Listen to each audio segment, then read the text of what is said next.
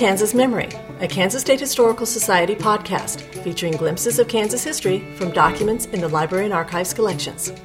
Most of us have fond memories of Christmas from our childhoods. Whether it is a favorite present, visiting grandparents, special foods, or the wonder of a special time of year. In 1928, Harriet Adams wrote about her memories of the Christmas when she was seven years old. She lived in Topeka with her parents, her older sister Zu, and her brother George. Harriet's reminiscence conveys a warm and fuzzy feeling for her Christmases past. The Christmas which made the first lasting impression upon my mind, I think, must have been the one following my seventh birthday. Just why those preceding it have no lasting memory, I cannot guess unless it was that I had reached the age when reason began to take the place of unquestioning faith and imagination to stir gently. I remember so distinctly the air of expectancy and secrecy which invaded the household. Sister Zu was quite active in fostering the spirit. She was an able entertainer and furnished the stimulation necessary to make the approach of Christmas a very exciting event. Among our books was a volume of selected poems, some of which were illustrated. Zu often read to us from this, and before that Christmas, this invaluable collection must have been consulted again and again, for between its covers, somewhere in the middle, was a fascinating picture of a jolly, white bearded old man with a sleigh and reindeer, and oh, the undescribable delight of that little group as Zu read 'Twas the night before Christmas, and all through the house not a creature was stirring, not even a mouse. Then, too, the moon and the weather must have fitted in most perfectly to the description. The moon on the breast of the new fallen snow gave the luster of midnight to objects below. For, after dark, I would peep out the window or out the door to consider anxiously whether all conditions were favorable the glistening expanse of snow deep enough to support that wondrous reindeer drawn sleigh.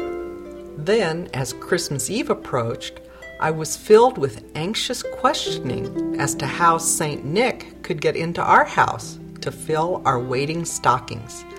There was no chimney down which he could slide safely, in fact, I finally decided that it was an absolute impossibility for him to get into the house through any chimney it possessed. My concern on this matter finally reached such a pitch that I took it up with Mother. I told her my fears, and she said he would most certainly be able to leave his gifts, for when no large chimney was provided, the parents would leave the door open a crack at least so he could push his way in with no difficulty whatever. This was a most reasonable solution of the difficulty, and I was fully satisfied, and later events proved that my faith in her explanation was justified. No Christmas is ever quite complete without a tree and candles, and we little folks saw all the preparation of the tree. We were living but a short distance from the little blue river, and on the bluff nearest our home was a scattering growth of cedars. Father took us with him as he carried an axe and selected the tree, which he cut, and Big Brother helped carry it home.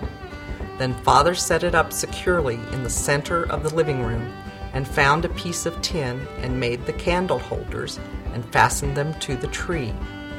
When that much was accomplished, it was time for the little folk to get to bed for under no consideration would it be good form for any of the children to be awake when Santa would arrive. Christmas morning, we were awake early, but it was an inviolate rule that the tree could not be seen until after breakfast was eaten.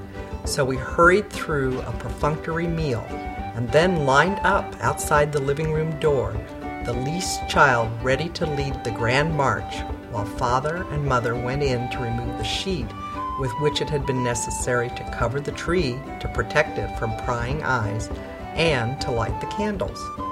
When the door was opened, we marched in and clear around the tree, taking in the beauty of the candles and the tree festooned with strings of cranberries and popcorn and gay colored ribbons, while we looked for the gifts hidden in the branches and protruding from our stockings. Then there was the most delightful odor of scorching cedar, and Father would keep walking around and around the tree, smothering every smoking stem and keeping the candles burning safely while he and Mother distributed the gifts which Santa Claus had brought. I was blissfully happy, and I am sure my little brother George was too, for he was always a happy, contented child. There was nothing lacking to make it a perfect Christmas. I have long since forgotten what toys that magic tree bore, except one thing, and that was a Noah's Ark. To this day, when Christmas shopping and I see a Noah's Ark among the other toys, I can picture two small children, a little girl and a smaller, sturdy little boy, side by side as they arranged twigs from the Christmas cedar into rows or groups of trees and placed amongst them the animals which Noah had saved from extinction. In children, the sense of comparative values is largely undeveloped, and I doubt very much if children of the present day, with the profusion of toys now attainable, derive any more joy from their expensive array than did we with the less expensive and simpler ones which Santa Claus gave us. At any rate, the happiness of that Christmas was never excelled in any later one. Harriet Adams became a physician. Her father was Franklin G. Adams, the first secretary, executive director, of the Kansas State Historical Society. Her sister Zu, short for Abzuga, was a longtime employee of the society. Harriet wrote this reminiscence in 1928 in response to a request from Lilla Day Monroe, Mrs. Monroe had been active in the women's suffrage movement in Kansas, and once that was achieved, she turned her attentions to other projects of interest to women. In the 1920s, she was the editor of the Kansas Woman's Journal. Through that publication, she initiated a project to collect reminiscences documenting the role of females in settling Kansas. She collected over 800 stories before she passed away, and her daughter, Lenore Monroe Stratton, continued the work on the collection, typing copies and indexing the entire collection. In 1981, Joanna L. Stratton, Lilla Day Monroe's great granddaughter, based her book, Pioneer Women Voices from the Kansas Frontier, on these stories of Kansas women collected in the 1920s. This has been a Kansas Memory, a Kansas Historical Society podcast.